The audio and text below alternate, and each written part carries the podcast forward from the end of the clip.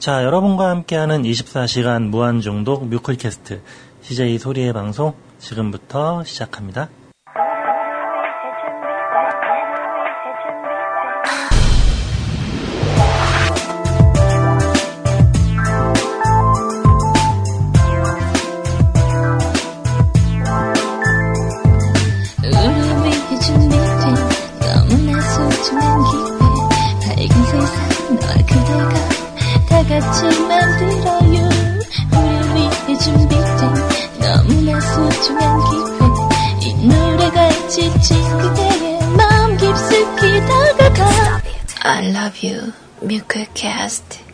미클 미클 미클 미클 미클 미클 뮤클캐스트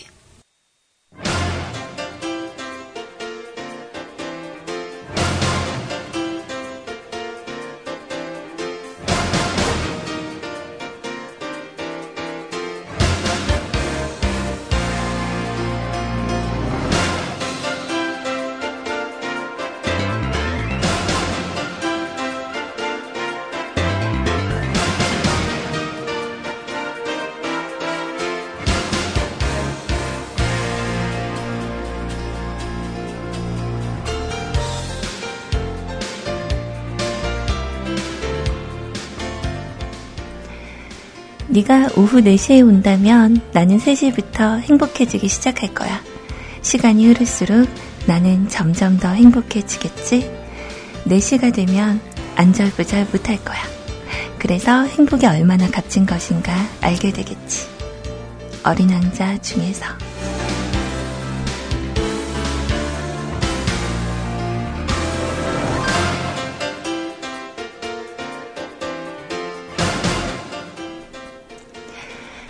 스승이 제자에게 무너졌을 때 오늘은요 조훈현 씨와 이창호에 대한 그런 얽힌 이야기를 좀 준비를 해왔습니다. 자 사상 최초 사제 대결이었죠. 1988년도 28기 최고 위전. 자 13살의 이창호는 결승에서 스승 조훈현의 앞에 서게 됩니다. 조훈현은 타이틀 방어에는 성공을 했었지만 3국 가운데서 1국을 내주게 됐습니다. 반집 차이의 패배였어요. 자, 조훈현 에세이에 기록된 내용에는 이렇게 적혀 있었다고 합니다. 반집 승이었기 때문에 창호가 어쩌다 운이 좋아 이긴 거라고 말하는 사람이 많았으나 설마 13살 소년이 반집까지 계산해서 대국을 운영했으리라고는 아무도 생각하지 못했다. 하지만 나는 알고 있었다. 창호는 누구보다 잘 알기에 그게 결코 우연이 아니라는 걸. 1990년이 되자 제29기 최고위전에서 두 사람은 또다시 결승에서 만나게 되고 4국까지 2대2로 가는 접전이 있었습니다. 자, 5국에서 이창호는 반집 차이로 승리를 하게 되죠. 37살의 스승을 누르고 15살 소년이 챔피언에 오르게 된 겁니다. 1995년이 됐을 땐 조훈현의 마지막 타이틀까지 이창호에게 뺏기게 됩니다. 자, 20년 만에 조은현은 무관 신세로 전락을 하게 되죠. 다시 제자에게 도전한 스승, 그리고 1999년이 되었을 때는 조은현이 이창호에게 스스, 승리를 네, 하게 됩니다. 아, 너무 내용이 기네요. 자, 그리고 그때 당시에 그 간절함을 이루게 됐다고 해요. 결과적으로 조은현은 내리막길을 걷게 돼요. 10년간의 이창호의 독재, 자, 그리고 2011년에 혜성같이 등장한 바둑천재 이세돌이 등장하면서부터 이창호도 모든 타이틀을 빼앗기게 됩니다. 자, 그리고 나서, 어, 조은현 씨가 이창호와 대화를 하게 되었었는데, 막상 지고 나니까 오히려 마음이 편안했다라고 했대요. 언제든 좋은 바둑, 더 좋은 내용을 보여줄 수 있다면 더 좋은 성적은 언제든 가능하다라는 이야기를 남겼다고 하네요. 자, 그때 스승님은 방긋 웃었다고 하죠. 창호도 이제 내 마음을 알겠지.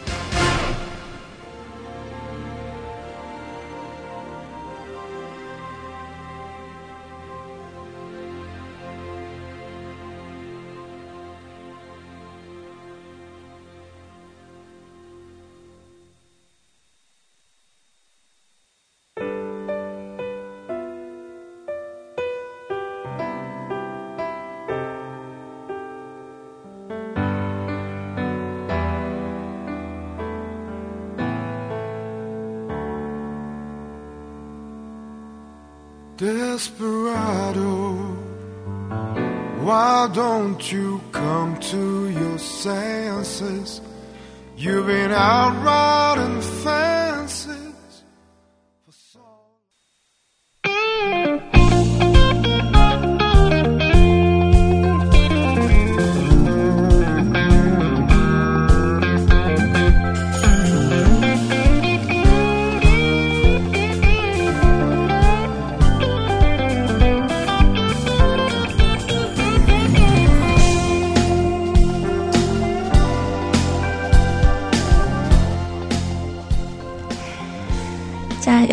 안녕하세요. 비 오는 오후에 인사드립니다. 자, 24시간 무한 중독 대한민국 표준 음악 채널 뮤클캐스트에서 CJ 소리와 생방송으로 함께하고 계십니다. 아, 아, 오늘 그 오전 중에도 그 목소리 상태가 되게 안 좋았는데 역시나 오늘도 어, 이렇게 인사를 드리게 되네요. 약간 그 필터한 것 같지 않아요, 목에? 어, 뭔가 그 모자이크 처리하고 나오는 그런 목소리가 어, 자꾸 목소리가 한세겹 정도로 이어서 나오는 느낌이에요. 자, 여튼 그래도 네, 어디가 딱히 아픈 건 아니기 때문에 오늘도 어, 인사드리러 왔습니다. 음.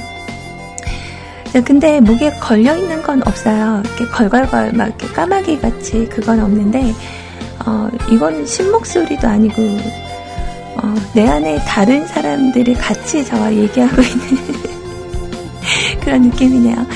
진짜 한 100만 년 만에 우리 CJ 아이님께 서버를 받았어요. 어, 너무 그 한동안 우리가 이렇게 주거니 받거니 했었던 그런 게 좀 있다 보니까 어, 되게 반갑고 좋은 그런 시간이었거든요.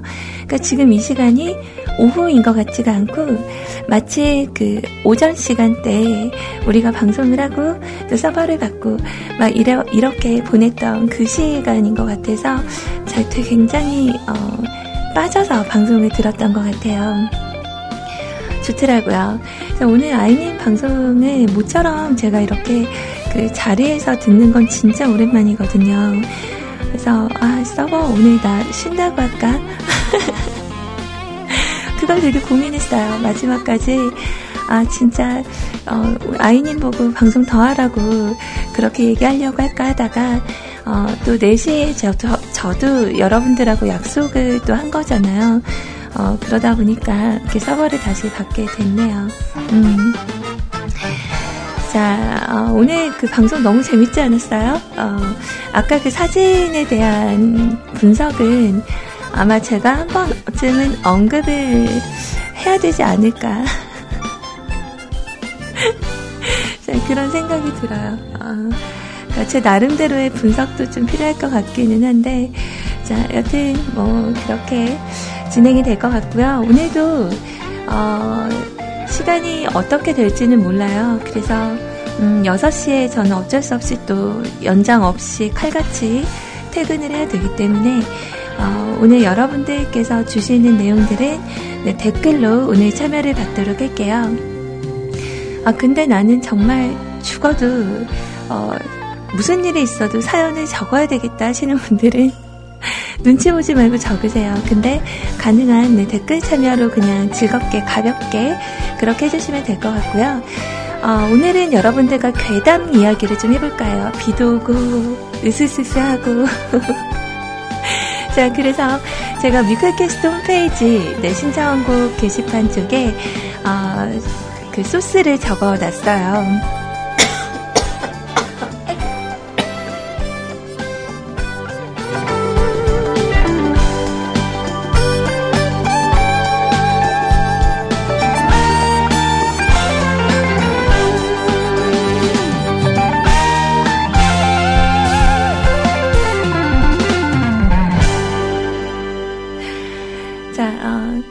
제가 어, 약해 보이려고 하는 어, 행동이니까 너무 신경 쓰지 마세요.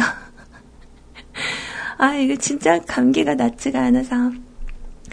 자, 여러분들 기억하시나요? 오늘은 좀 다른 거 내용들은 좀 뒤로 미루고, 어, 바로, 네, 본격적으로 그 내용을 먼저 소개를 해드리도록 할게요. 자, 저희 때, 그러니까 지금 현재 한 30대 되시는 분들, 40대 정도 되시는 분들은 아마 아실 거예요. 우리 슈이님은 모르죠? 어, 20대 분들은 아마 이걸 모를 것 같아요.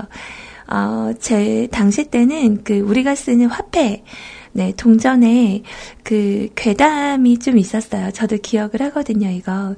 그러니까 90년대 초, 초등학교계를 강타한 괴담이 있었으니, 바로 김민지 괴담, 혹은 집회괴담이었다고 합니다. 그래서 조폐공사 사장 딸이 어, 무슨 은행 딸인가 했었던 어, 한국은행으로 알고 있었어요. 저는 그래서 김민지 어린이가 납치가 되고 잔인하게 아 이거 좀 방송 얘기하기 좀 그렇긴 한데 괴담이니까 자, 토막이 나서 죽임을 당했는데요. 그때 그 일을 기억하기 위해서 넋을 기르기 위해서 아버지는 동전과 지폐에 흔적을 남겼다고 합니다.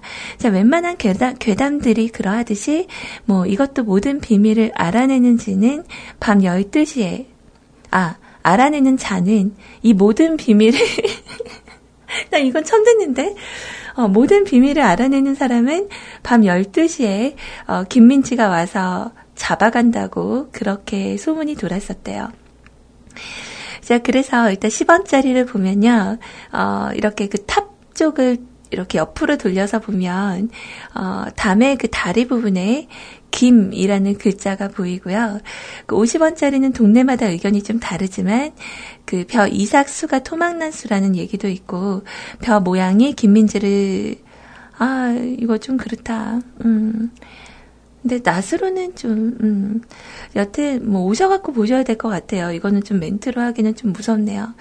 여튼 제가 기억나는 건 그 100원짜리 동전, 그 이순신 장군님 동전을 이렇게 거꾸로 뒤집으면 수염이 이렇게 처녀 귀신 머리처럼 보였어요. 그래서 무덤 앞에 있는 귀신이라고 뭐 이런 얘기를 들은 적은 있었는데, 그리고 500원짜리 학다리 있는데 그 손 모양이라는 것도 있었고, 그리고 그 나머지 부분 중에 어, 천 원짜리 밑에 그 영어로 미니라고 써 있는 것도 기억이 나네요. 자, 그리고 어, 도산서원 입구 부분에 비석이 있다. 근데 실제로는 있다 없다 얘기가 많았는데 있었던 것 같다라고 하면서 지폐 5천 원짜리의 그 비석 모양 이거는 처음 들어요. 그 만 원짜리는 어, 김민지한테 잡혀갈까봐 확인을 알면서도 하지 않았다는데 뭐 지라는 글자가 있대요. 여기 기둥 어딘가에. 근데 저 어렸을 때는 그러니까 이 김민지 얘기는 제가 잘은 모르지만 어 그 괴담 중에 빨간 마스크는 기억이 나요. 그러니까 빨간색 마스크를 하고 다니는 아주머님이 계신데 어 이렇게 와서 얘야 나 예쁘니? 라고 물어봤을 때 네 예뻐요. 그러면 이렇게 그 마스크를 씩 벗고 이래도 예뻐 그러면 까 하고 도망가고 뭐 그랬, 그랬다고 그런 얘기는 들어봤고요. 홍콩 할매는 나는 잘 몰라요. 홍콩 할매의 괴담은 제가 잘 모르고 그러니까 도시 괴담도 예전에 한동안 많이 돌았었는데 어, 좀 관심 있는 분야가 아니다 보니까 제가 잘 모르는 것도 많거든요. 근데 제가 이런 괴담 같은 거를 방송 소재로 잡으면 어, 여러분들도 느끼실지 모르겠지만 청취율이 상당히 떨어져요. 그래서 가능한 너무 무섭지 않은 걸로 여러분들 그 필터링을 좀 하셔가지고 네 적절히 방송에 좀 소개될 수 있을 만한 걸로 네 준비를 좀 해주셨으면 좋겠습니다.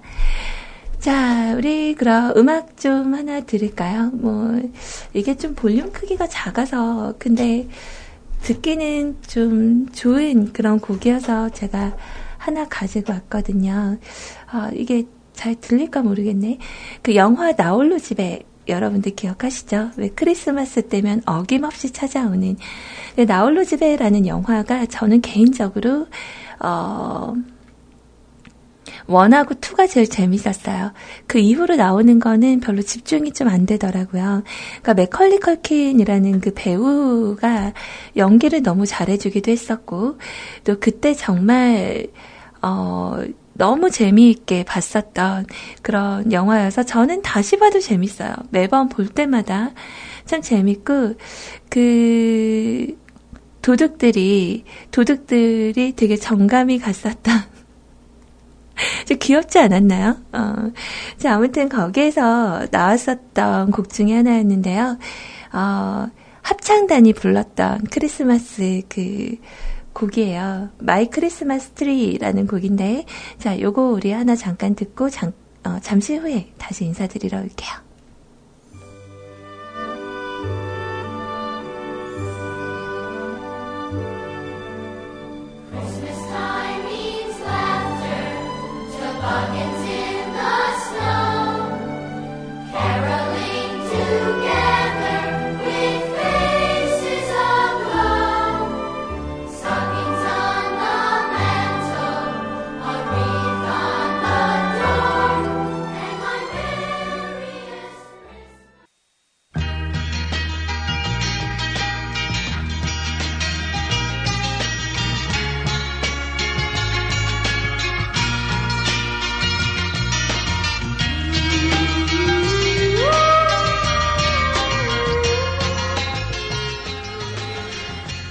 이 음악을 들으니까 뭔가 진짜 어, 겨울이 온 것 같은 그런 느낌이 좀 드네요. 음.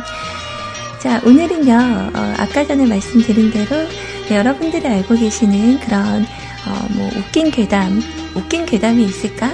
네, 뭐 이런 거 상관없어요. 네, 편하게 댓글로 참여하시고요. 꼭 여기에 맞추시지 않아도 괜찮아요. 여러분들 혹시 방송에 참여할 때 어떤 거를 적을까, 막 이렇게 고민하시는 분들을 위해서 어, 제가 소재를 이렇게 어, 적어 놓은 거니까 네, 그렇게 들어주시면 되고요. 자, 뮤클캐스트 홈페이지 찾아오시는 방법은 네이버나 다음에서 뮤클 혹은 뮤클캐스트 이렇게 검색하시고 오면 돼요. 그래서 오셔서 회원 가입하시고 회원 가입하시고 네 그리고 어, 그 참여하시면 됩니다. 자, 오늘은 좀 내용 소개를 너무 어, 디테일하게 하지 않아도 되려나? 어, 왜냐면 우리 아이님이 앞에서 방송을 또 많이 해주셔가지고 어, 설명을 되게 자세하게 해줬더라고요. 그래서 지금 MIRC 프로그램 대화방 같은 경우는 지금 방송 참여란을 통해서 다섯 번째 줄에 있는 공지사항으로 받으실 수가 있는데 어, 방송 자료실에 가셔서요.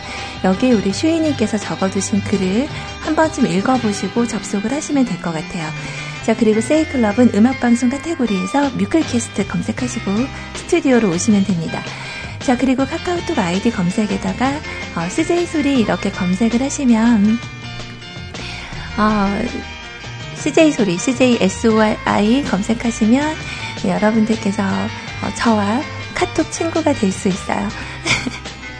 그러니까 오셔서 친구 추가들 많이 해주시고 중간중간 어, 전하고 싶은 메시지를 남겨주시면 방송을 통해서 여러분들과 이야기할 수 있는 그런 시간 또 가져보도록 하겠습니다. 어, 아까 전에 그 짬뽕 얘기가 나왔는데요.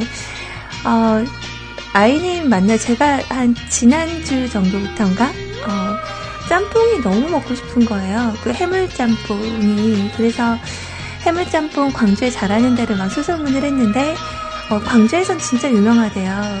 어, 대체적으로 광주에서 맛있는 짬뽕집 하면은 여기를 다 얘기를 할 정도로 그래서 거기 이제 소개를 받고 갔는데 제가 아까 밖에서 방송을 들으면서 이런 생각을 했어요. 우리 아이님 머릿속에는 뭔가 편집할 수 있는 능력이 있나 봐요. 그러니까 본인은 그렇게 받아들인 거를 그렇게 얘기를 하는 것 같아요. 오늘 아까 비가 올 때 제가 이렇게 겉옷으로 감싸주면서, 어, 아이야, 내가 널 지켜줄게. 그게 아니고, 어, 내가 너의 우산이 되어줄게. 라고. 제가 좀 이렇게 가까운 이렇게 좀 느끼한 말 하는 거 되게 좋아하거든요. 그래서, 어, 내가 너의 우산이 되어줄게. 뭐 이렇게 얘기를 했었는데, 어, 아이님이 방송을 통해서 얘기하는 거는, 어, 내가 하지 않은 말을 했다고. 그래서, 한번 좀 웃었고요. 그, 사진을 보면 이제 그 저분이 그 아이님의 남자친구면 참 좋겠는데 어, 일단 의자 각도가 다르죠. 마주 앉은 게 아니에요. 어, 그래서 그런 오해는 제가 풀 수 있을 것 같고, 어, 저 짬뽕이 지금 사진이 좀 작게 나와서 그런데 진짜 어마어마하게 커요. 그래서 저 안에 어 그러니까 저는 원래 이렇게 면을 잘 먹는 편이 아닌데 어 그 앞에 계신 분이 면을 걷어가 주셨어요. 그래서 저는 이제 그 건더기 종류는 다 먹기는 했는데 우리 아이님은 그릇이 진짜 요술 그릇인지 먹어도 먹어도 점점 불어나는 느낌이 이렇게 들더라고요. 그리고 그 그릇 위치가 좀 앞으로 당겨져 있는 건 그러니까 제 쪽으로 좀 땡기면 좋은데 제가 이렇게 밀어 놓은 거예요. 앞에 계신 분 드시라고.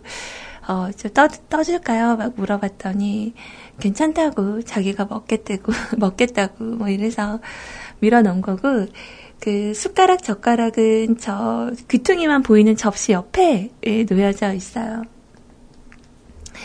아무튼 어 뭐 아까 밖에서 들을 때 너무너무 웃겼거든요. 와, 이런 사진 갖고도 이렇게 분석을 할 수 있구나. 막 이러면서 되게 많이 웃었는데, 뭐 그런 정도로, 네, 해명이 좀 됐나요? 안 됐나? 어, 여튼, 그, 우리 아이님이 좀 낯선 남자와 저렇게 좀 마주 보고 밥 먹을 날이 얼른 왔으면 좋겠어요.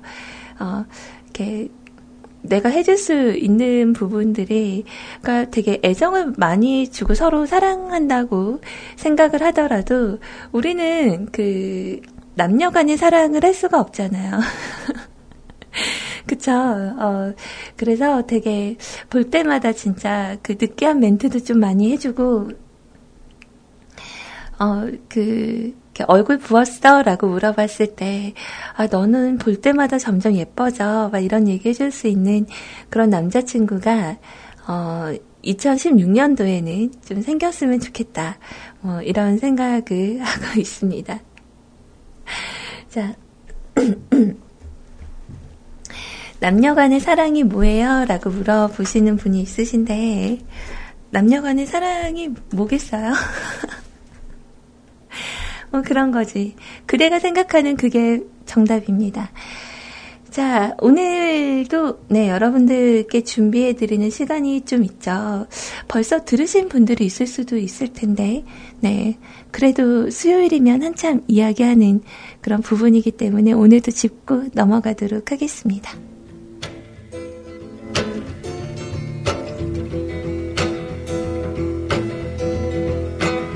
Sugar man, won't you hurry? Cause I'm tired of these scenes. For a blue coin, won't you bring back? 자, 매주 화요일, 어, 매주 화요일이죠. 밤 11시쯤에 하는 프로인데요. 그러니까 정방은 제가 듣지를, 아, 보지를 못했어요. 근데 본방 사진은 못했지만 오늘 아침에 다시 보기를 통해서 봤거든요. 자, 어제 어, JTBC에서 어, 나왔던 그 슈가맨 한때 정말 노래 한 곡으로 굉장히 사랑을 많이 받았지만 어, 시간이 지나가면서 뭘 하고 사는지 또 어떻게 지내는지 몰랐던 분들을 다시 이렇게 모셔서 그 sugar song을 다시 불러서 이렇게 그 순위 프로그램 아니 순위 차트 음원 차트를 이렇게 역주행할 수 있게끔 도와주는 뭐 그런 좋은 프로그램이 있더라고요. 유재석 씨와 그리고 유희열 씨가 같이 진행을 하시는 그런 내용인데요. 어, 어제는 어, 저는 진짜 몰랐거든요. 여러분들 혹시 아셨어요? 그 널 위한 거야 라는 그 노래. 저 그 노래를 부르신 미스 미스터가요. 여자였더라고요. 네, 저는 여지까지 남자인 줄 알았는데. 게다가 어제 이제 슈가맨이 나와서 노래를 이렇게 부르는데, 어, 이게 블라인드가 돼 있었거든요. 근데 거기서 이렇게 그 천막이 딱 내려오면서 그 등장을 했어요, 슈가맨이. 근데, 어, 여자분 같지 않고 남자분이셨거든요. 그래서, 어, 남자구나. 그랬는데, 알고 봤더니 여자분이셨던 거예요. 그래서 뭐, 영석이 오빠 뭐 이렇게 얘기를 하길래, 어? 뭐지? 내가 잘못 들었나? 다시 돌려서 보니까 여자분이었던 거예요. 음. 아, 그걸로 내기했던 사람들도 많았구나. 어, 그래서 저는 아이님한테 물어봤죠. 아이야, 혹시 너는 알고 있었어? 그랬더니, 왜, 알고 있었어요, 언니. 그러더라고요. 그래서 저만 몰랐던 거예요. 어. 자, 그래서 어제 나왔던 미스 미스터와 그리고, 어, 뱅크가 드디어 나왔습니다. 어, 그래서 뱅크라는 그룹의 그 뜻이, 어, 감동을 이자라 쳐서 준다. 뭐 이런 뜻으로 뱅크라고 이름을 지었고요. 그 토이와 같은 프로젝트 그룹이었는데 어, 유희열 씨보다 본인이 노래를 더 잘해서 어, 그래서 본인은 음악에 직접 참여를 했다라고 말씀을 하셨고요. 꾸준하게 음악 활동을 하고 계시는 분이라고 얘기를 하더라고요. 어, 정말 반가운 얼굴들, 네, 그 정시로 씨, 뱅크의 정시로 씨는 진짜 너무너무 반갑게 저는 봤어요. 그래서 진짜 그 널 위한 거야 라는 곡이 CF에 나오면서 굉장히 유명해졌던 곡이죠. 자, 어제 그 JTBC 슈가맨 사상 최고의 시청률을 경신을 했다고 합니다. 4%가 넘게 나왔대요. 그러니까 종편에서 그 정도 나온 거면 상당히 많이 나온 거라고 하더라고요. 그래서 그때 어제 슈가맨에 나왔던 sugar song들을 오늘 준비를 좀 해드리려고 해요. 어, 이 곡들은 바로 여러분들 아까 제가 잠깐 그 불러드렸지만 어, 다들 알고 계셨던 널 위한 거야 라는 곡은 어, 이게 무슨 메시 아, 매 무슨 기, 법이라 그랬는데 노래 두 곡을 이렇게 겹쳐서 뭔가 잘 어울러지게 만드는 뭐 그런 방식으로 노래를 만들었대요. 윤종신 씨가 프로듀싱을 하셨고요. 자, 그리고 다른 한 곡은 어, 진짜 슬픈 목소리 하면 이 사람을 뺄 수가 없어요. 네, 어제 슈가맨에서 승리는 바로 이 거미가 부른 가질 수 없는 너라는 곡이 승리를 했고, 그, 뱅크, 그, 어, mash-up 기법. 맞아요. 우리 슈이님이 잘 아네요. 그 뱅크의 가질 수 없는 너라는 곡은 참 많은 가수들이, 어, 참 많은 가수들이 리메이크를 했어요. 음. 근데 뱅크 본인이 최고의 곡으로 꼽는 곡은요, 바로 거미 씨가 부른 곡이 정말 최고인 것 같다라고. 저는 이 노래를 1인칭 시점으로 본 적이 없어요. 그냥 항상 나오는 노래 있죠. 그 후렴 부분. 며칠 사이야 윗널 달리고 뭐이 부분. 그래서 딱 그 정도까지만 생각을 하고 있었는데 어, 거미 씨가 이 노래를 부르시고 그런 말씀을 하셨어요. 이 노래를 부르는 본인이 너무 불쌍하다고, 상대방의 여자분이 너무 나쁜 것 같다고, 그런 얘기를 하시는데, 다시 그렇게 생각하고 들으니까, 어, 정말 나쁘더라고요. 음, 자, 그래서, 네, 준비를 해드릴게요. 일단 첫 번째로 어제 우승을 차지했던 거미 씨의 가질 수 없는 너, 그리고 박정현 씨의 곡은요, 징글벨 하고요, 그리고 미스 미스터의 너 위한 거야를 두 개 이렇게 매시업해서 같이 만들었는데, 어, 둘 다 노래가 매력이 너무 있어요. 좋더라고요. 자, 같이 듣고 오늘 시간 가질게요.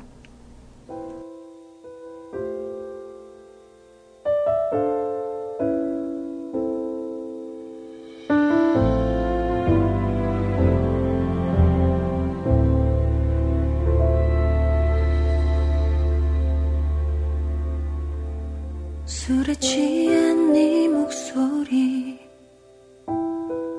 문득 생각났다던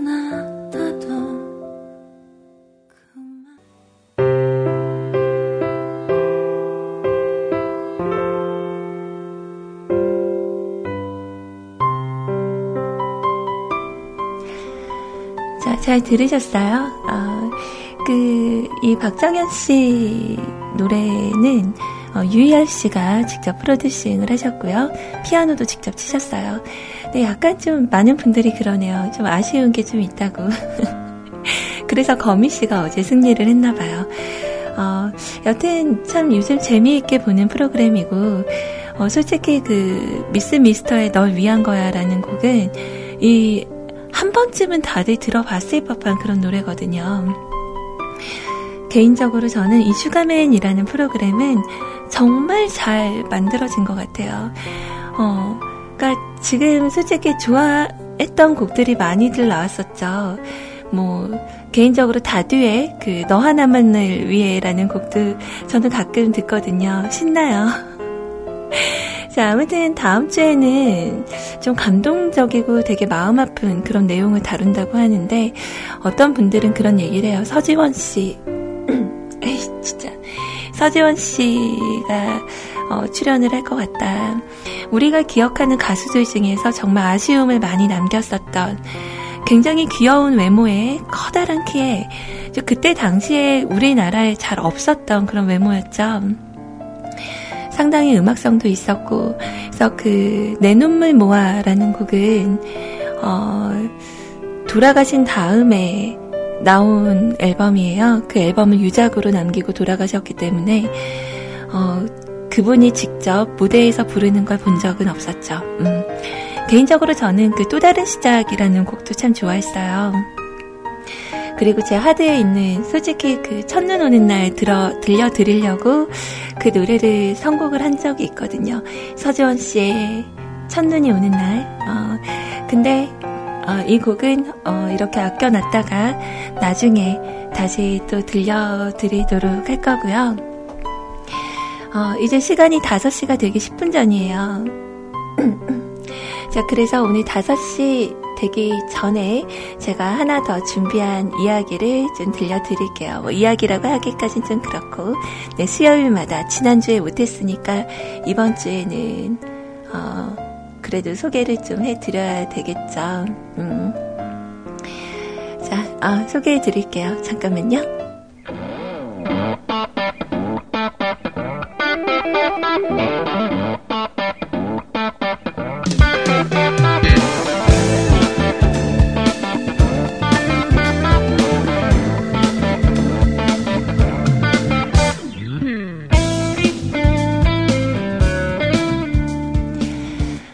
숨은 보물 찾기라고 해서 어, 정말 숨겨진 명곡 그리고 어, 좀 활동을 뜸하게 하셨다가 우연찮게 뭐 싱글 앨범이 나왔는데 어, 소개가 잘 되지 않았었던 그런 곡들을 여러분들께 들려드리는 그런 시간을 뭐 매주 수요일마다 가지고 있습니다. 자, 언제쯤이었는지 잘 기억은 안 나는데요. 닥터 이방인이라는 드라마가 방영이 된 적이 있어요. 혹시 보신 분들 있어요? 그 북한 이야기하고 우리나라 얘기를 이렇게 섞어서 했었고 이종석 씨랑 진세현 씨가 주연을 했었습니다. 그때 이종석 씨가 이북에 있는 천재 의사 뭐 이런 쪽으로 어, 나왔던 것 같은데 저도 드라마를 잘 안 봤거든요. 근데 그 드라마가 묻히는 바람에 어, 이 좋은 OST 곡이 같이 삼켜졌어요. 네, 이 노래를 제가 요즘 이렇게 많이 듣는데 노래가 들을수록 너무 좋더라고요. 그래서 여러분들하고 같이 나누려고 네, 오늘 준비를 해 가지고 왔습니다. 자, 지난주에 들, 이렇게 들려드리려고 했었는데 시간이 안 돼서 못 들었거든요. 그, 어, 감기라는 곡, 네. 혹시 여러분들 아시나요? 이기찬 씨의 대표곡이 또 뭐가 있었죠? 어, 그 정말 한 시대를 풍미했었던 그 이기찬 씨가 어, 이 닥터 이방인이라는 드라마의 OST를 정말 오랜만에 부르셨었어요. 어 그러네 또 한 번 사랑을 가고 미인 뭐 많은 곡들이 있었죠. 자그 이기찬 씨의 음성으로 듣는 어, 숨은 봄을 어, 지금 바로 들려드릴게요.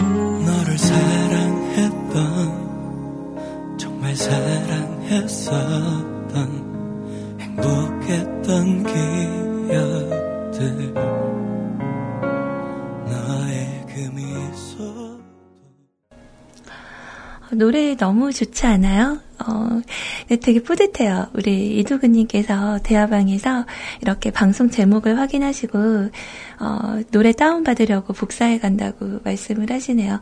좋죠, 노래. 이거는 이렇게, 그 약간 묵은 김치 같은 느낌이랄까? 아, 들어도 들어도 그렇게 좋아요. 무한 반복으로 계속 듣는데 점점 빠져드는 그런 곡 중에 하나였어요. 음. 아무튼, 네, 오늘 제가 여러분들께 들려드린 준비한 이야기들은 여기까지입니다. 자, 이제 여러분들께서 직접 참여하신, 어, 댓글, 네, 확인을 한번 해보러 갈 건데요. 자, 오늘 여러분들이 말씀하시는, 어, 괴담, 네, 어떤 게 있는지. 왜 우리가 초등학교 때 무서워했었던 홍, 홍콩 할매 귀신. 아, 제가 이 부분은 잘 모르는데 누가 설명 좀 해주세요.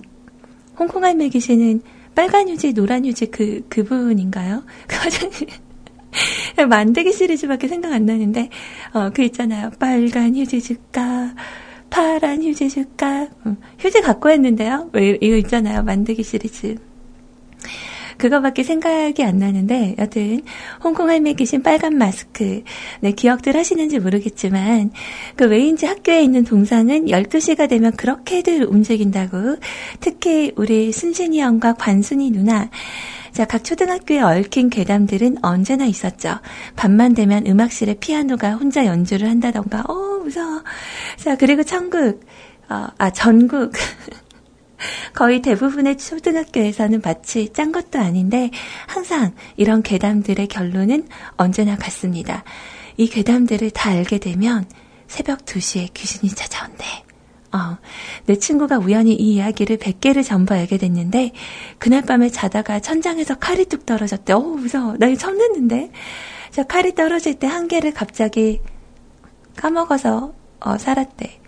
칼이 떨어지는데 한 개를 갑자기 까먹어서 살았다. 아, 이거 웃긴다. 그러니까 100개를 기억해서 귀신이 새벽 2시에 나타나갖고 천장에서 칼이 떨어졌는데 그 중에 하나를 까먹어서 정말 우연치 않게 살았다고. 아, 이거 진짜.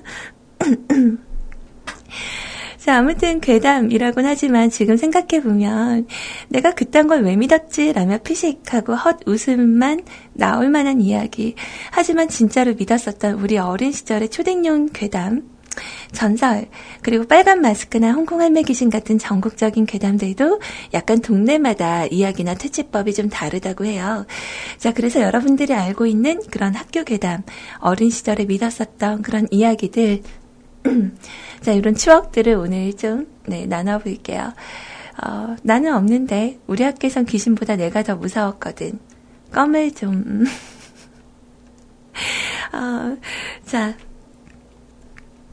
글쎄, 저는 뭐, 괴담이라고는 잘 모르겠는데, 그런 거 있어요. 아직까지도 좀 약간 그때 생각이 나는 게 있는 게 뭐냐면, 저희 집에서요, 이렇게 그 밖에 뒤쪽 베란다에서 창문 밖을 보면 바로 초등학교 운동장이 보여요. 어, 초등학교 운동장이 보이는데 이게 밤에 보거나, 어, 약간 비 오는 날, 좀 컴컴할 때 이렇게 밖을 보면 약간 좀 으스스할 때가 있어요. 그러니까 그런 거 있죠. 학교에서 우연치 않게 뭐 사고로 그, 이렇게 잘못된 친구가 귀신이 돼서 비만 오면 운동장을 그렇게 뛴다고. 근데 비 오는 날 이렇게 그 운동장을 보면요. 아직도 가끔 그게 생각이 나요. 어, 혹시, 막 이러면서, 어, 이렇게 막 그, 이렇게 운동장을 보다가 뭔가 이렇게 쾅쾅쾅 하고 앞으로 이렇게 올 것 같은 느낌도 좀 들고. 근데 저는 좀 귀신을 많이 믿는 편은 아니에요. 실제로 보신 분이 있다고 해도 제가 겪어보지 않은 거라서 그다지 실감이 나거나 그러진 않거든요. 근데 그런 얘기는 들었어요. 이렇게 모여서 우리 수련회나 뭐 이런 데 가면 야 무서운 얘기 하나씩 해봐 해봐 막 이래서 모여가지고 막 얘기하잖아요. 너 혹시 통통 귀신 알아? 그래서 그 이렇게 머리통으로 통통통 다니는 애가 있는데 뭐 똑똑똑 하고 없네 통통통 가서 또 이렇게 뭐 열어보고 없네 뭐 이런 애랑 다리 없는 애 얘기도 또 있었는데 뭐 탁스 귀신이라고 이렇게 밤마다 탁스 탁스 하는 소리가 난대요. 그래서 나중에 알고 봤더니 이렇게 다리가 없어서 이렇게 탁스 하고 몸을 끄는 거 있죠. 탁스 뭐 이런, 어, 얘기도 좀 들었었던 기억이 있는데요. 그때 그런 얘기들을 이렇게 모여서 하잖아요. 얘기하다 갑자기 이렇게 으흑 하고 이렇게 소름 돋는 거 있죠. 이렇게 으흑 하고 추우면, 어, 귀신들이 옆에서 이렇게, 야, 우리 얘기한다, 가자, 가자, 이러고 막 모였다가, 실수로 이렇게 딱 건, 귀신이 우리를 얘기하는 사람을 건들면, 이렇게 으흑 하고, 으스스 한다고. 뭐 그런 얘기도, 네, 들었었어요, 예전에. 자, 어, 여튼 뭐 그런 얘기들이 좀 있었고, 여러분들이 알고 계시는 그런 괴담 이야기들이 어떤 게 있는지 한번 확인을 네, 해보도록 하겠습니다. 자, 첫 번째로 댓글 다신 분은요, 어, 껌 좀 씹으신 소리님 오랜만이에요 하시면서 시간을 흘러님께서 들러주셨는데요. 자, 괴담 따위는 귀담아 들어본 적이 없어서 다한 귀로 흘리니까 머리에 남은 건 없네요. 아, 지금 사는 세상이 괴담보다 더 무섭습니다. 어, 그렇긴 한데, 이제 추억, 추억이라고 해야 되나? 우리 학교 다닐 때 보면은 왜 책 읽는 소녀도 이렇게 학교 동상으로 항상 있었잖아요. 저희 집 앞에서는 못 본 것 같아요. 그 집 앞에 있는 초등학교에는 예쁜 정원이 한쪽에 있긴 하지만 그 이순신 동상이나 뭐 이런 거는 없더라고요. 자, 그리고 우리 배고빠님께서 남겨주신 글은 채팅방에서도 잠깐 얘기했었지만 몇 년 전 여름밤에 본 웹툰이 있습니다. 옥수역 귀신, 봉천동 귀신 이야기 웹툰이어서 더 소름이 돋았었죠. 짧게 정리한 블로그가 있으니 한번 보러 가보세요. 아니요, 안 갈래요. 저 진짜 약간 그런 거 있죠. 그 가만히 있는데 그 카톡이 왔어요. 딱 열었는데 예쁜 소녀가 하얀 원피스를 입고 되게 평온하게 춤을 춰요. 이렇게 딴 따라란 따라란 하고 춤을 이렇게 추다 갑자기 쿵쿵쿵 하고 그 되게 무서운 얼굴이 이렇게 갑자기 오는 거 있죠. 어, 그 받고서 되게 짜증났어요. 그래서 그래서 뭐라고 할까 하다가 어, 그냥 씹었어요. 어, 대꾸도 하기 싫어갖고. 진짜 놀랬거든요. 음. 자, 그래서 어, 욕할까봐 안 가려고요. 네. 자, 우리 연문 대행수님은 이런 내용 적으셨네요. 고3 때 우리 학교 동창생이 학교 뒷동산에 목을 매달아 자살한 것을 매일 아침 운동 겸 시간 단축을 위해서 새벽에 뒷동산을 넘어오다가 이 동창생을 보고 새벽에 무슨 운동을 하느라고 어, 무슨 운동을 하냐며 어깨를 툭 쳤는데 공중에서 한 바퀴를 돌면서 마주쳐 이 친구는 이후로 정신과 치료를 받았었어요. 수능을 망쳐 재수 3수까지 했는데 지금은 소식이 끊겨서 뭐하고 사는지 모르겠네요. 저도 그때 시신 수습을 하는 걸 봤었는데 좀 무서웠습니다. 이제는 워낙 많이 봐서 괜찮은데 말이죠. 소리님 오늘도 의리 있게 방송 잘 듣겠습니다. 좋은 방송 감사합니다. 몸은 멀지만 마음만큼은 가까이서 응원할게요. 파이야 라고 남겨주셨네요. 어, 실제 이런 일이 있긴 있구나. 음. 저도 예전에 누가 와서 이렇게 무서운 얘기 한번 사연으로 남겨주신 적이 있었는데, 진짜 소름 끼쳤었거든요. 어, 근데 기억이 잘 안 나요. 약간 이거랑 좀 비슷한 내용이었던 것 같은데. 음. 아무튼 참 안타까운 일이네요. 그죠? 근데 우리나라 귀신들은 대체적으로 한이 있다고 하잖아요. 그래서 그 옛날에 그 장화홍련이었나? 이렇게 그 동, 고을에 오는 사또님들께 우리 한을 풀어주세요 하고 맨날 울잖아요, 와서. 근데 그 고을의 원님이 어, 좀 담력이 큰 사람이 와서 그 한을 풀어줬다, 뭐 이런 이야기가 언뜻 생각이 나는데, 그, 스스로 목숨을 이렇게 끊으신 분들도 한이 있으려나. 어, 그러니까 그 갑작스럽게 이루지 못한 꿈을 어, 두고 가시는 분들은 좀 그럴 것 같기는 한데 어, 잘 모르겠어요. 음. 자, 그리고 우리, 아, 그, 아까 아이님 방송 때 화제가 됐었던 큐우님이시네요. 어, 나는 그냥 아무렇지도 않게 얘기했는데, 그 큐우님 이렇게, 어, 어떻게 얘기해야 된다고? 큐 이렇게 귀엽게 얘기해야 되나요? 자, Paranormal Activity라는 영화를 아시나요? 어, 새벽에 잠 안 오면 무서운 동영상 검색해 볼 정도로 공포영화 매니아인데요. 자취방에서 새벽에 불 다 끄고 Paranormal Activity를 봤는데 정말 무서운 게 하나도 없는 영화라 정말 무덤덤하게 보고 있다가요. 마지막 장면에 기겁하고 뒤로 넘어갔는데 그 바람에 컴퓨터 의자 다리가 부서졌었다. 아, 그래요? 저는 공포 영화는 별로 좋아하지 않아요. 그, 검은 사제들도, 어, 약간 공포 영화 쪽이겠죠? 네. 근데 좋아하는 편은 아닌데, 어, 애써 찾아보진 않아요. 네, 어, 어, 그냥 보게 되면 보는 거지만, 어, 별로 안 좋아해요. 특히 귀신 얘기나 막, 그, 살인 사건, 이런 얘기들은 좀, 제 정신이, 어, 이렇게 건강해지지가 않고 병 들어가는 느낌이 들어서, 어, 기담은 정말 좀 무서웠던 것 같아요. 그, 스토리가 있긴 한데, 엄마 귀신이 진짜, 그, 그 연기자분 대체 누구신지 모르겠는데, 너무 실감나게, 어, 잘하시더라고요. 음. 자, 우리 이대근님, 어, 사실 귀신보다 무서운 건 사람이죠. 귀신도 종류에 따라 해치지도, 해치기도 하지만 대부분 한이 있어서 남아있지 않나요? 억울함을 알리고 싶은 거겠죠. 하지만 사람은 한없이 선한 사람도 있는 반면에 한이 없이 사악하고 무서운 자들이 있죠. 요즘 무서운 실화나 뉴스를 보면 옛날이 그립기도 합니다. 음, 그렇죠. 그, 요즘은 또 묻지마 폭행이나 살인이 너무나 많아서 오늘 아침에도 좀 안타까운 기사를 접했어요. 그 50대 택시 기사 아저씨가 그 손님을 태우려고 대기를 하고 있는데 옆에서 차 한 대가 지나가더래요. 그래서 지나가는 걸 보는데 그 길목을 건너는 파란 불이 켜진 상태였는데 그 차가 굉장히 빠른 속력으로 달려가는 거죠. 그래서 이상하다 하고 이렇게 봤었는데 어, 갑자기 쿵 소리가 엄청나게 크게 들리면서 비명 소리가 이렇게 들리더래요. 그러니까 한 6대 택시와 그리고 한 10명 정도의 목격자가 있었던 뺑소니 사고였습니다. 근데 그걸 지켜보던 택시 운전기사 아저씨가, 어, 뭔가의 그 기사도 정신이 발휘가 되면서 그 차를 쫓기 시작을 한 거예요. 그래서 90km 이상을 밟아서 이제 쫓아가는데 그 차가 이렇게 지그재그로 가는 걸 보고 저 차가 확실하구나 하고 쫓아가서 앞을 가로질러 가지고 차를 막은 거죠. 근데 그 사람이 다시 차를 뒤로 빼서 더 많이 달려서 어느 차 건물 주차장에 가서 그 찌그러진 앞범퍼가 보이지 않게 벽 쪽으로 딱 붙여서 이렇게 숨어 있었는데 택시 아저씨가 거기까지 따라간 거예요. 진짜 대단한 용기죠. 그 주차장, 지하 주차장 같은 경우는 나쁜 일들도 많이 생길 수 있는 그런 공간이잖아요.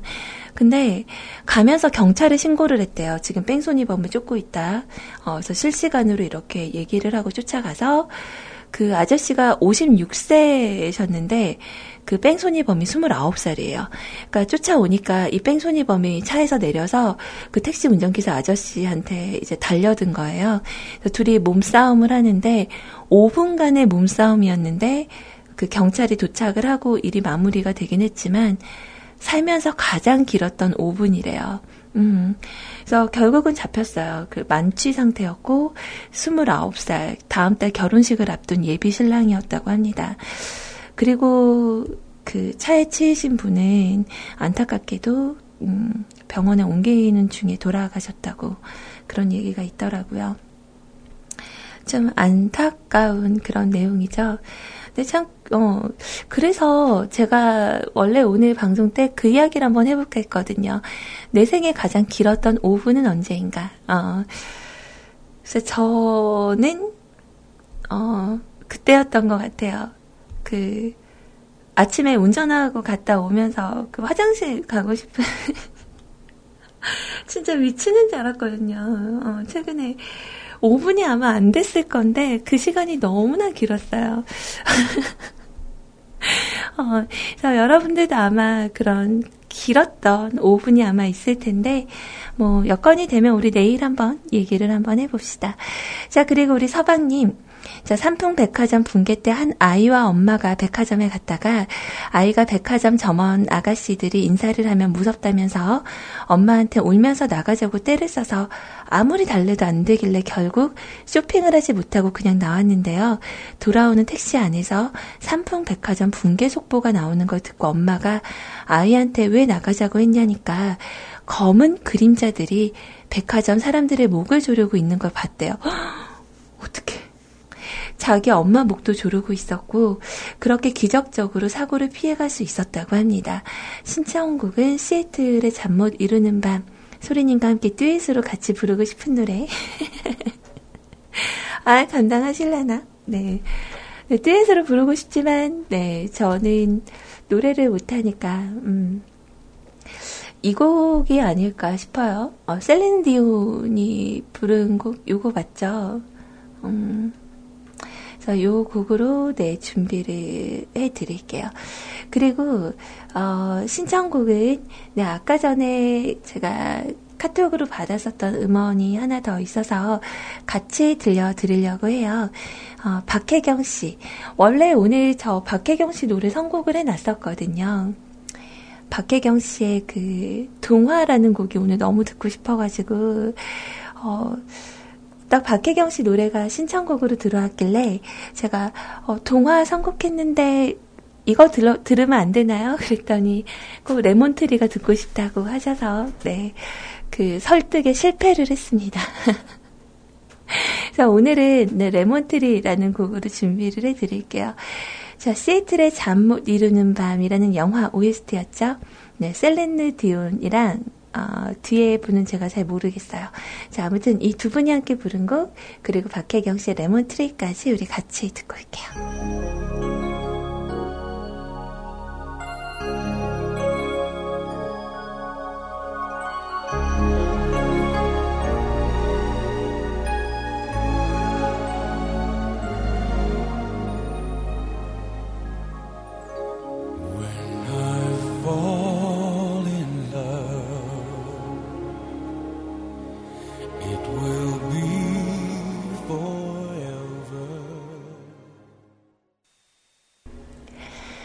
자, 음악 잘 들으셨어요? 네, 박혜경 씨의 레몬트리까지 같이 들었고요.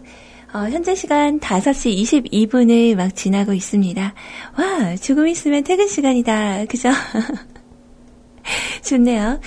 자, 이번에는 우리 도은아버님께서 남겨주신 글이네요. 어, 오늘은 여러분들과 함께 그 괴담 이야기, 내가 아는 추억의 괴담, 뭐 이런 거 얘기를 하고 있었어요.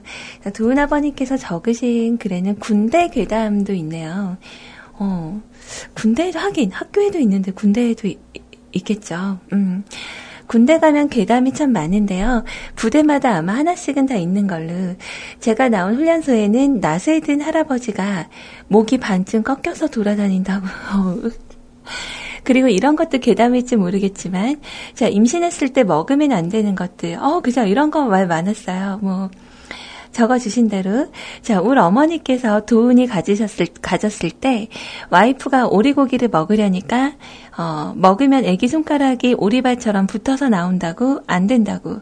커피를 먹으면 애가 까맣게 나와서 안 된다고. 닭을 먹으면 닭살이 된다고. 저 말도 안 되는 소리라 생각을 하면서도 막상 그 말을 들으면 찜찜해서 못 먹겠더라고요. 진짜 맞는 것 같아요. 어, 꼭, 그, 아이를 가지면, 주위 어르신들이 이런 얘기를 해요. 어, 그, 오리고기 먹으면 진짜 이렇게 발, 손발 붙어 나온다고. 어, 지금 더 웃긴 게, 또, 그렇게 약간, 그, 갈퀴, 물갈퀴처럼 생긴 손을 가진 친구들이 있기는 해요. 그럼 그 친구들은 그러죠. 우리 엄마가 나 가졌을 때, 그, 오리고기를 먹어서, 그렇게 됐다고. 저는 그런 거 있었어요. 어렸을 때, 근데 좀 맞는 것 같기도 해요. 어렸을 때, 어, 저희 관사에 살았었잖아요. 근데 아빠랑 그 주위 동기분들이 새를 잡아 오셨어요. 그래서 그거를 뭐 어떻게 해서 이렇게 구워서 먹는데 냄새가 너무 맛있게 나는 거예요. 그래서 엄마한테 하나 먹고 싶다고. 근데 엄마가 안 된다고. 이거 쇠고기 먹으면 말 많아져서 안 된다고. 그래서 저만 안 주고 남동생이랑 막 아빠랑 이렇게 드시는 거죠. 남동생 꼬셔가지고 야, 누나도 하나만 갖다 줘. 완전 먹고 싶어. 그래서 그때 몰래 숨어서 한 조각을 먹다가 그 가시같이 생긴 뼈가 이렇게 치아하고 잇몸 사이에 이렇게 푹 껴갖고 상처도 있긴 입었는데 그 이후로 제가 진짜 말이 좀 많아진 게 아닌가. 엄마 말 안 들어서 어, 몰래 새고기 먹고 촉새처럼 말이 많아진 게 아닌가. 음, 가끔은 그런 생각 할 때가 있어요. 자, 그리고 어, 그 먹고 싶은 거 안 먹으면 짝짝이 나온다. 뭐 이런 얘기도 있었죠. 자, 그것도 괴담이라고 할 수 있을지 모르겠지만 맞아요. 이런 얘기들이 좀 있긴 했었네요. 자, 오늘 제 개인 게시판을 통해서 또 사연을 남겨주신 분이 있었거든요. 우리 연문 대행수님께서 저에게 남겨주신 이야기, 어, 혼자가 아닌 나라는 제목으로 네, 적어주신 글이네요. 음, 잠깐 어, 듣고 갈까요?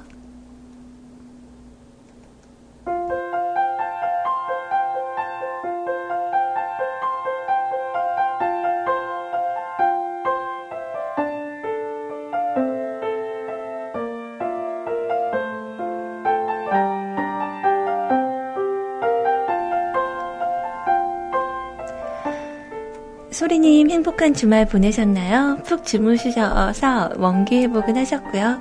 어, 월요일은 좀 괜찮았던 것 같은데 아닌가? 제가 목 상태가 자꾸 이러니까 아, 좀 그래요. 진짜 감기 완전 확 걸렸을 때는 목 상태는 좀 깨끗했거든요. 그냥 기침이 많이 나와서 그렇지. 근데 지금은 기침이 좀 많이 나기는 하는데 목 상태가 좀 깨끗하지가 못해요. 어, 그러니까 우리 방송 들으시던 한 분이 저에게 술 줄이시고 목을 안 써야만 나을 것 같다고 휴방을 좀 하셔야 되나? 네. 수다수다를 좀 줄이는 방법도 좋겠다라고 하셨는데, 어, 술은 최근에 안 먹은 것 같은데, 어, 잘 기억이 안 나요. 네, 술 때문에 그런가? 염증이 있어서 그런가요, 이게? 어, 일단은 내일은 어차피 방송을 해야 돼서 시간이 안 될 것 같고, 그러니까 어, 병원에 갈 시간이 없어요. 그러니까 수요일 날 하루 쉬는데, 어, 그래서 금요일 날 이번 주 아, 저 이번 주 금요일 날 어, 아무래도 방송을 네, 못 하게 될 것 같아요. 어, 그러니까 제가 원래 방송을 하면 무조건 평일 방송 다 맞춰서 해야 된다 이런 게 좀 있는데 어, 그러니까 어, 저번에 말씀을 드렸다시피 그 엄마를 좀 보러 가야 될 것 같아요. 그래서 심장이 워낙 안 좋은데 또 어제도 막 어디가 아프다 그러고 아마 혼자 있어서 날도 추워지고 하니까 더 외로워서 그러신 게 아닌가 해서 어, 이번 주 금요일은 여러분들께 조금 양해를 구하고 제가 엄마를 좀 보러 갔다 와야 될 것 같아요. 그래서 아침에 좀 일찍 출발을 할 거라서 어, 잘 됐네요. 네, 금요일 날 하루 그 학원도 빠질 거거든요. 금요일 날 병원에 가야겠다. 제가 이비인후과 가서 한번 물어봐야 되겠어요. 대체 왜 그런가? 자, 여튼 사연으로 다시 돌아와서 주말에 김장을 담그신다고 고생하신 분들이 많았을 거예요.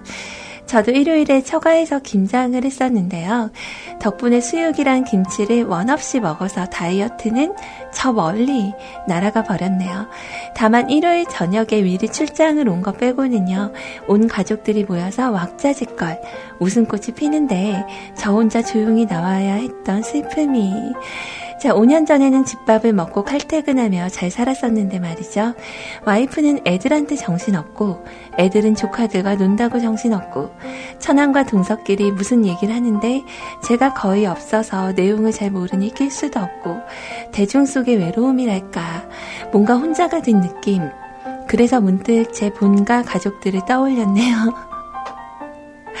어, 본가에 가면 아내분도 아마 이러시지 않을까 싶어요. 어, 그래서 가능한 적극적으로 좀 참여할 수 있는 그런 노력이 좀 필요하지 않을까 뭐 그런 생각도 좀 듭니다. 이 부서로 온 지도 언 2년이 다 되어 가는데 예전에 어떤 분이 10년 넘게 하니까 우울증 걸린다고 하셨거든요. 저는 남자가 무슨 우울증이냐고 곧 웃음을 쳤었는데 벌을 받아서인지 벌써 저에게도 나타나려나 봅니다. 그래도 뮤크의 가족분들과 함께 고생하시는 동료 직원분들 덕분에 위안이 됩니다. 특히 소리님 방송이 위로가 제일 많이 되죠. 음, 정말요? 자, 오늘도 저는 소리님과 의리를 지켰습니다. 좋은 방송으로 마무리를 부탁해요. 소리님, 신청곡은 서영은 씨의 혼자가 아닌 나입니다. 대체곡은 소리님이 추천해주시는 곡이라면 모든 감사히 잘 듣겠습니다. 어, 신청곡이 어제 구피님 방송 때 나갔어요. 그죠? 그래서 저는 오늘의 신보를 준비를 해왔어요.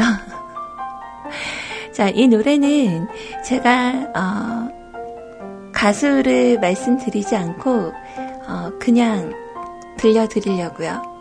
자, 여러분들이 한번 맞춰보세요. 아까 우리 아이님한테도 네, 제가 얘기했거든요. 이렇게 딱 노래 들려주면서, 자, 문제. 어, 둘이 이러고 놀아요. 좀, 들으시는 분들은 좀 웃길지 모르겠는데, 둘이서 이러고 놀아요. 그러니까 제가 이렇게 노래를 틀고 뒷자리에 이제 아이님이 앉아 있었는데, 자, 아이야, 자, 이 노래 듣고 누군지 맞춰봐. 이러면 또 아이님은 이렇게 들으면서, 아, 누구지? 누구더라? 누구지? 둘이 좀 이런 편이에요. 음, 그래서 오늘 아이님께 제가 냈었던 문제를 여러분들께도 들려드릴게요. 검색하지 않고 그냥 음성으로만 누군지 한번 생각해 보는 것도 진짜 좋을 것 같거든요. 이분은, 음, 자기만의 노래 색깔이 있는 사람이에요. 그래서 딱 이분 노래를 들으면, 아, 이거 딱 누구네? 라고 알 만큼, 어, 굉장히, 그, 가창, 아, 창법이나 이런 게 이분만의 게 있거든요. 그래서 제가 어, 노래 후반부쯤에 누군지 오픈을 해드리도록 하겠습니다. 자, 아무튼 연문 대인수님, 제가 저번에 지난주 방송 때쯤이었나요?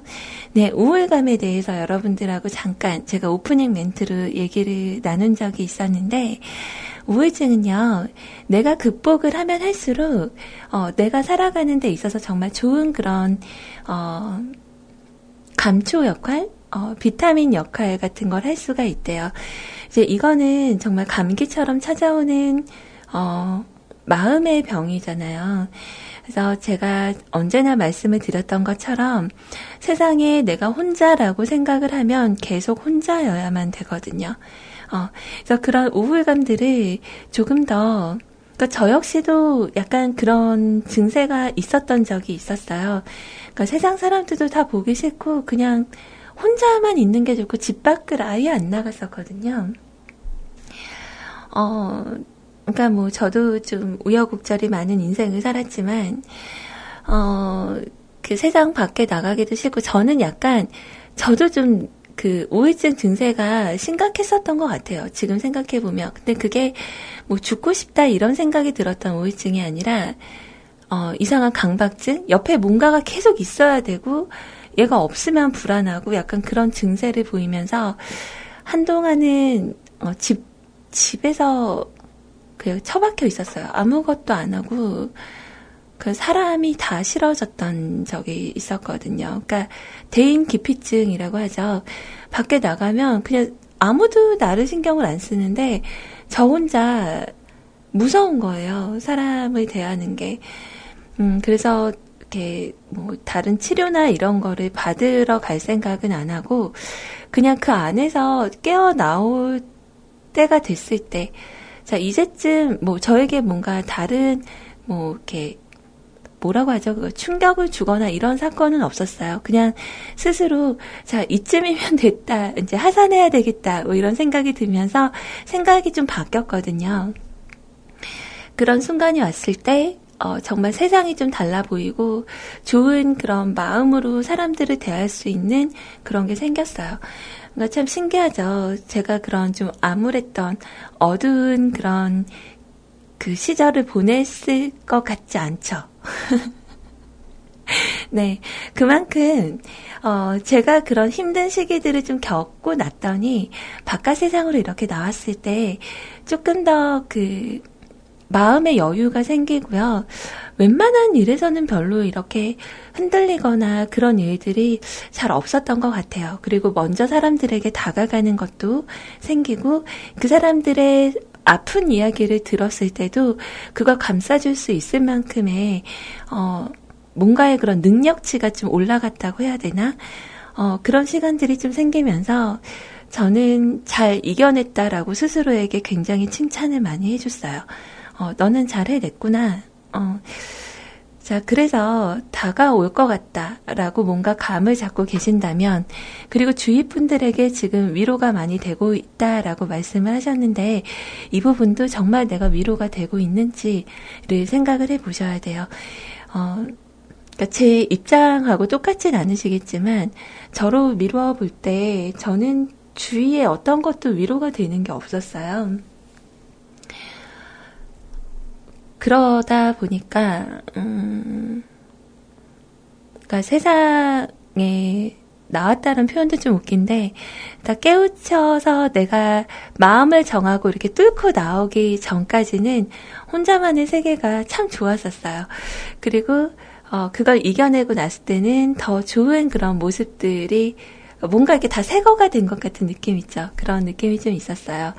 우리 연문 대인수님도 뭔가 다가오려고 하는 그런 느낌들이 있다면 어, 좀 어디든 이야기를 많이 하세요. 뭐 뮤클에 오셔서 저랑 얘기를 많이 하시던, 뭐 대화방에 계신 분들과 얘기를 많이 하시던, 대화를 좀 많이 하시고 가끔은 푸념도 하시고 언제나 제 걱정만 해주시는데 어, 가끔은 연문 대행수님도 좀 내려놓으시고 뭔가 얘기를 많이 하고 그러다 보면은 좀 힐링이 좀 되는 게 있기는 한 것 같더라고요.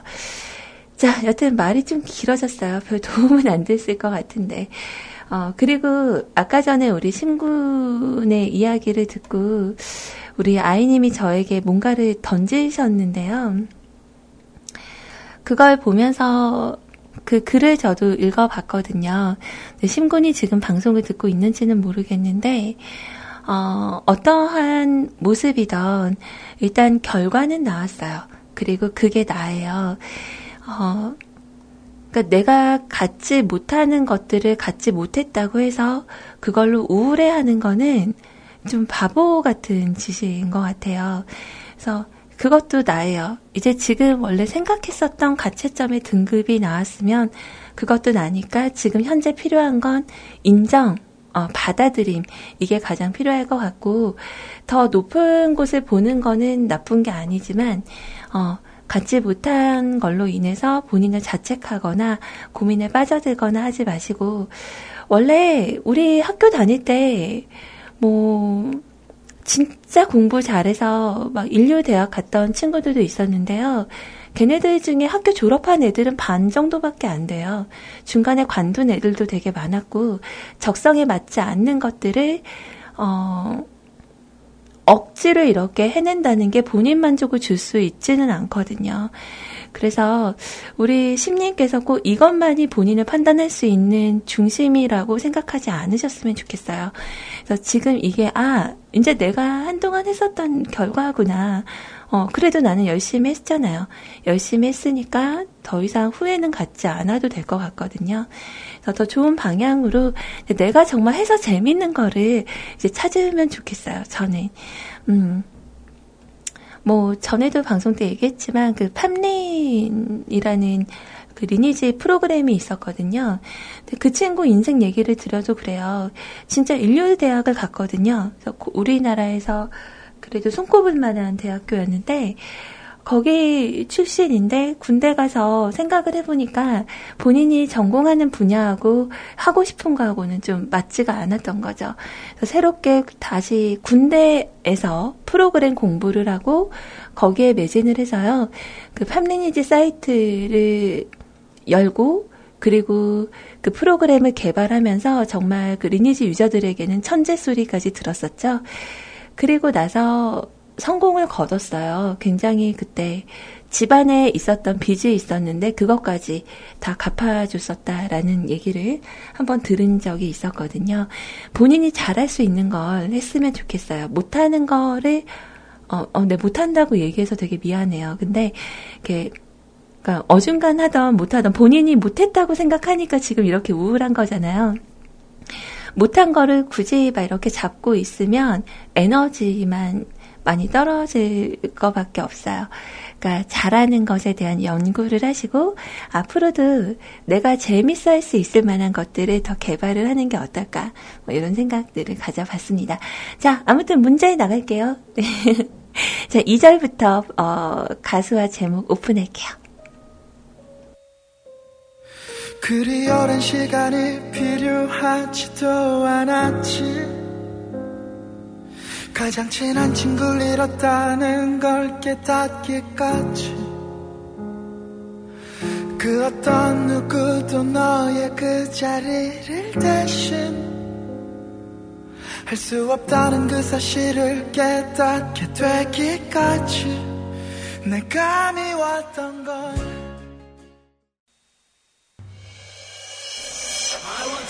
자, 우리 윤덕님께서 신청해주신 곡입니다. 이정현 씨의 아리아리. 오랜만에 듣고 올게요.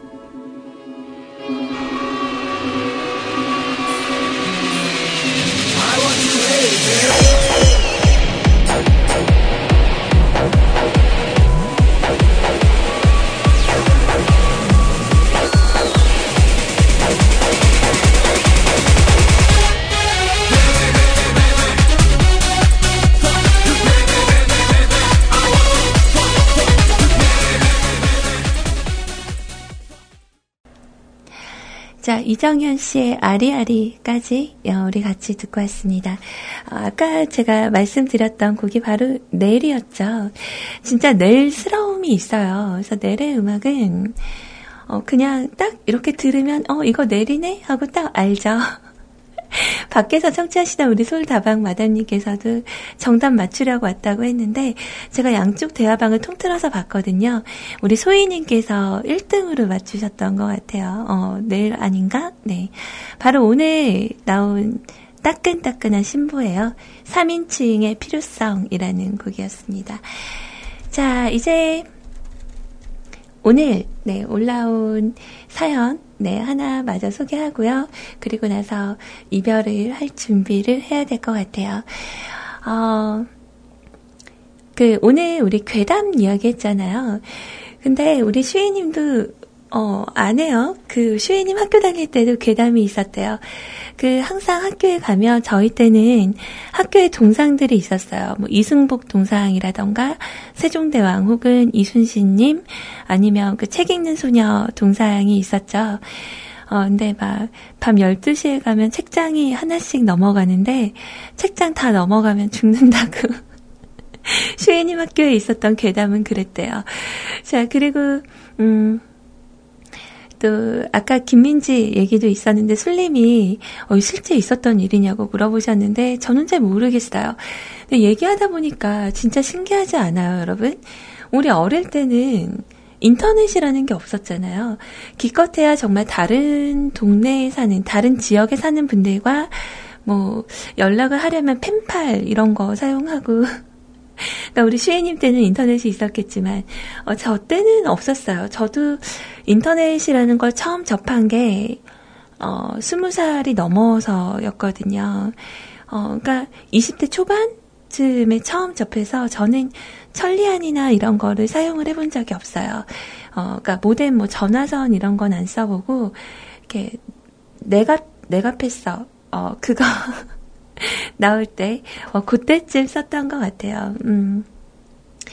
아무튼 그런 세상에서 어떻게 전국적으로 이런 똑같은 괴담이 돌 수가 있나. 그건 진짜 신기하죠. 뭐, 서울에서 시작을 했다가, 뭐, 광주로 온 사람이 얘기를 하거나, 약간 뭐, 이런 쪽으로 이렇게, 어, 구, 입에서 입으로 연결이 된 건가요? 어, 좀 그거는 정말 신기한 일인 것 같아요. 음.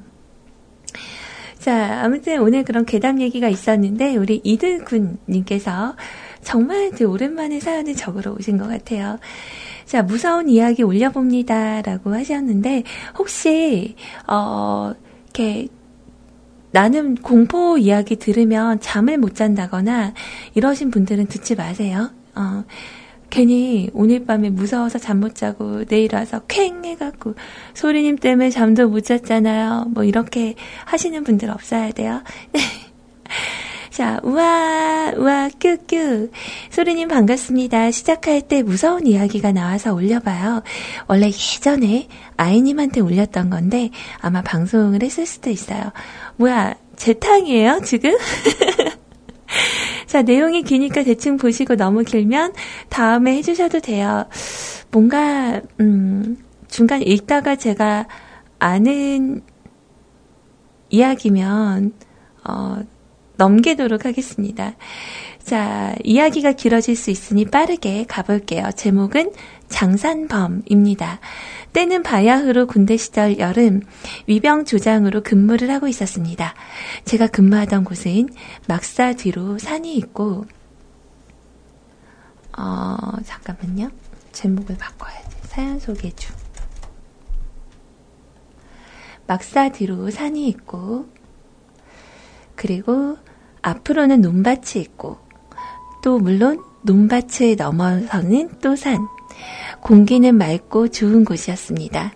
위병소에서 조금 떨어진 곳에 면회소와 PX가 있었죠. 주간에 힘든 일과를 보내고 야간에 위병소에서 근무를 하던 중이었는데 어느덧 다른 어느덧 다른 누런 빛을 잃어가고 해가 뜨고 있었습니다. 아직 기상 나팔이 울리려면 몇 시간이 남았지만 해는 부대 안을 조금 밝게 비춰주고 있었습니다. 멀리 있는 사물도 이제는 식별이 가능한 시간이 되고 잠을 쫓아낼 겸 밖을 서성거리고 있었죠. 근무를 서고 있는 사수와 부사수 녀석들은 근무 시간이 끝나가는 것을 예감한 것인지 막사를 보며 후번 근무자가 나오기를 기다리고 있었습니다. 가볍게 몸을 풀면서 막사를 보고 있는데 그때 위병소에서 100m, 200m 정도 떨어진 곳에서 어떤 물체가 엄청난 속도로 PX 방향으로 뛰어갔습니다. 음? 사람의 속도라고 하기에는 너무 빨랐고 새가 날아 지나갔다기엔 그냥 덩치가 사람만 한 피곤해서 잘못 본 것인가 하고 갸웃거리고 있을 때 함께 그 방향을 바라보던 녀석도 무엇인가 본 건지 갸웃거리고 보고 있었습니다. 왠지 모를 불안감이 전신을 감싸기 시작했을 무렵 PX 방향에서는 의문의 소리가 들렸습니다. 쾅! 다들 깜짝 놀라 그곳을 주시하고 있었습니다. 산 짐승이 내려왔나? 노루인가? 상급 부대에서 나온 건가? 위병소에서 멀리 떨어지지 않은 곳이라 확인하러 가봐야겠다는 생각을 하고 발걸음을 옮기려는데 이러면 안 된다고.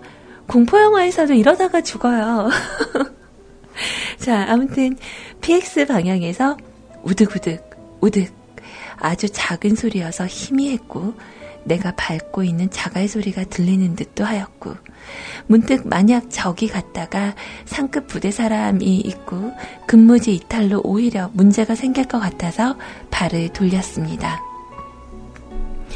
그리고 바로 상황실에 보고를 했습니다. 곧 비상벨이 울렸습니다. 막사에선 5분 대기조와 막사 인원들이 뛰어, 인원들이 뛰어나오고 물론 위병소에 있던 나와 근무자들은 무언가 나오지 않나 보고 있었습니다. 그러면서 근무자에게 갔더니 녀석들이 어, 땡 병장님 혹시 보셨습니까? 응? 녀석들도 빠르게 지나간 그 물체를 본 것입니다. 사람보다는 한없이 빠르고 짐승의 모습은 아니었고 수색하던 인원들이 철수하는 모습이 보이고 상황실에선 근무 복귀를 하라며 어, 복귀 후 보고하라며 상황은 종료가 됐습니다. 근무자들과 이번 일에 대해 이야기를 하며 우리는 그 의문의 물체에 대해서는 보고하지 않기로 했습니다. 복귀하여 상황을 보고하고 들었는데 PX 자물쇠 파손이 되어 침입이 확인, 확인이 되었으나 전날의 결산을 위해서 모든 금액은 이미 막사에 옮겨졌었고 주의가 조금 흐트러졌을 뿐 피해는 경미하다는 것을 들었습니다. 새로 구입해야 한다는 자물쇠 비용 정도라고요. 내부 인원이 저지르기에는 불가능에 가까웠고 산짐승이 왔다 갔을 가능성이 무게를 뒀고 결국 상급 부대에는 이번 일을 보고하지 않고 조용히 마무리하기로 했습니다. 결국 보고를 위해 꿀 같은 휴식은 반납해야 했고 밤, 밤샘 근무에 제대로 쉬지 못하고 오후에는 바로 일과를 잠시 동안은 이번 사건에 대해 서로 이야기가 오갔으나 금방 그 열기는 식어 잊혀져 갔었죠. 그 후 나는 전역을 하여 집으로 돌아갔고 사회생활을 하던 중에 한 웹툰과 방송에서 장산범에 대한 이야기가 나옵니다. 털이 매우 곱고 희며 사나 사나우며 사람을 먹는다. 매우 빠르고 못 지나가는 지형이 거의 없다고 한다. 울음소리는 새를 긁는 소리와 흡사하다. 문, 그리고 문득 생각나던 당시의 상황. 엄청난 속도로 지나간 무엇. 두꺼운 자물쇠로 잠겨있던 PX 문이 열려 있었고, 부서진 자물쇠는 근처 물가나 쓰레기통까지 뒤졌으나 발견되지 않음. 문에는 동물이 한 건지 날카로운 것으로 긁은 흔적. PX와 유병소 사이에 면회소가 있어서 PX가 바로 보이지 않으니 그 근처가 개방되어 있어 위병소에서 왔다 갔다 하는 인원을 다 볼 수 있지만 소리가 난 직후부터 수색 인원들이 모든 수색을 마칠 때까지 빠져나간 것은 없음. 그리고 내가 들은 의문의 소리. 내가 들었던 그 소리는 무엇이었고, 만약 내가 PX로 갔다면 그 무언가와 만나게 되었을까? 만났다면 나는 어떻게 되었을까? 이야기는 여기서 끝입니다. 어. 그리고, 아, 아니다. 딱히 후기가 다른 말은 할 게 없네요. 빠르게 올리려다 보니까 내용 확인을 제대로 못해서 어떨지 모르겠어요. 자, 그리고 장산범 이야기는요, 네이버 웹툰 2013 전설의 고향 궁금한 이야기 Y에서 얻으실 수 있습니다. 이거 외에도 또 있는데 다음에 기회가 되면 정리해서 올릴게요. 자, 괴물의 시면을 오랫동안 들여다보면 그 시면 또한 우리를 들여다보게 될지언니 프리드리히 니체의 이야기를 같이 남겨주셨네요.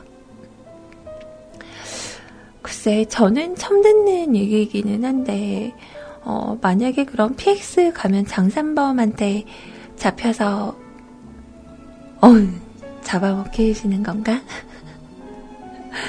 어, 근데 진짜 눈으로 보고 그랬으면 되게 무섭기는 했겠어요. 저는 UFO 한번 본 적 있거든요. 고등학교 때. 어, 아무도 믿어주진 않았지만, 아, 하필 같이 가는 친구들 중에서 나만 봤어요. 그, 하늘을 이렇게 딱 올려다 봤는데, 기차처럼 이렇게 네모난 모양으로 이렇게 지나가는 거 봤거든요. 그래서, 제가 기차같이 생긴 UFO를 봤다, 막 이러니까 친구들이 은하철도 999라고. 어. 근데 진짜인지는 모르겠어요. 그냥 잘못 본 걸 수도 있고. 음. 자, 아무튼 이제 마무리를 좀 해볼게요. 6시네요. 안녕.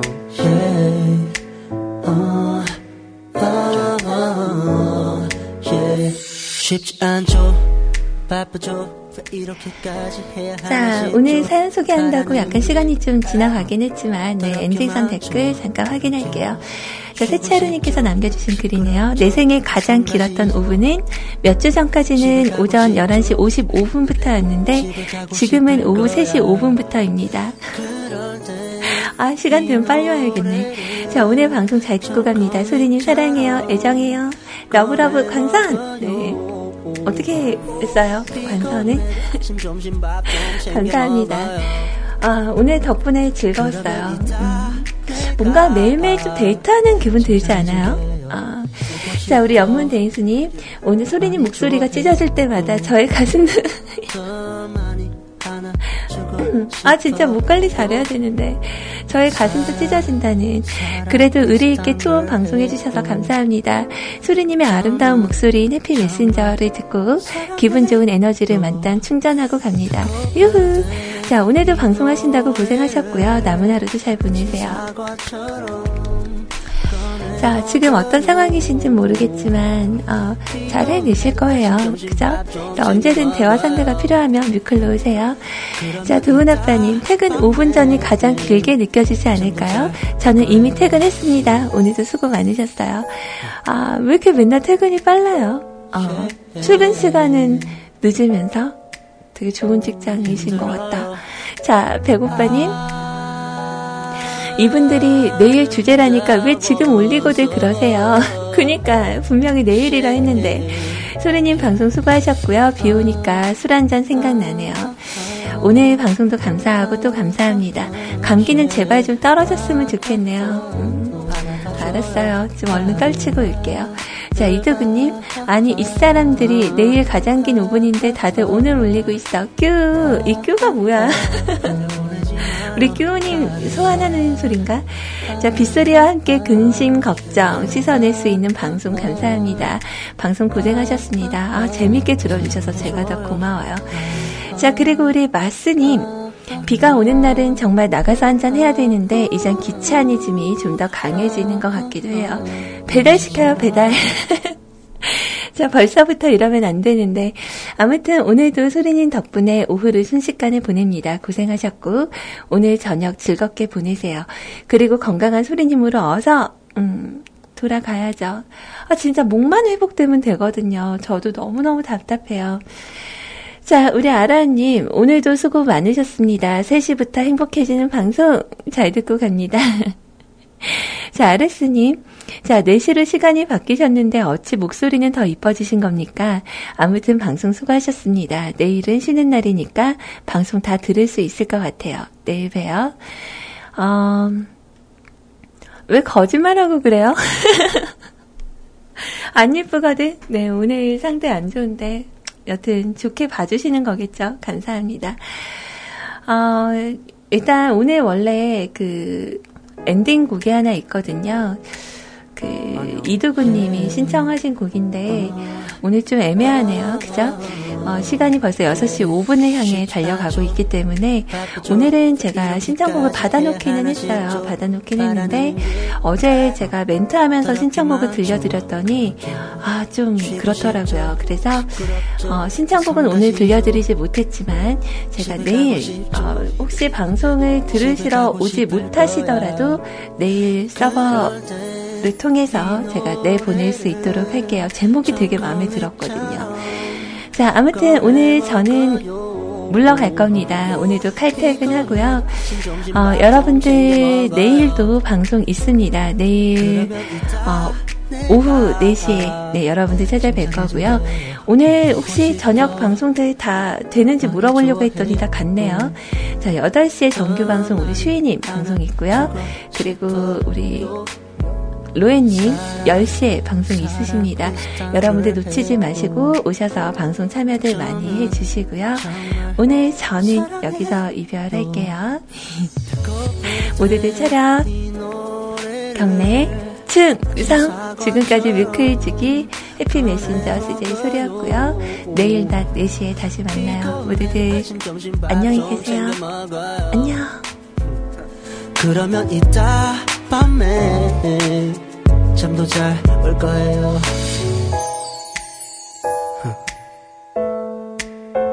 Yeah. 힘들어요.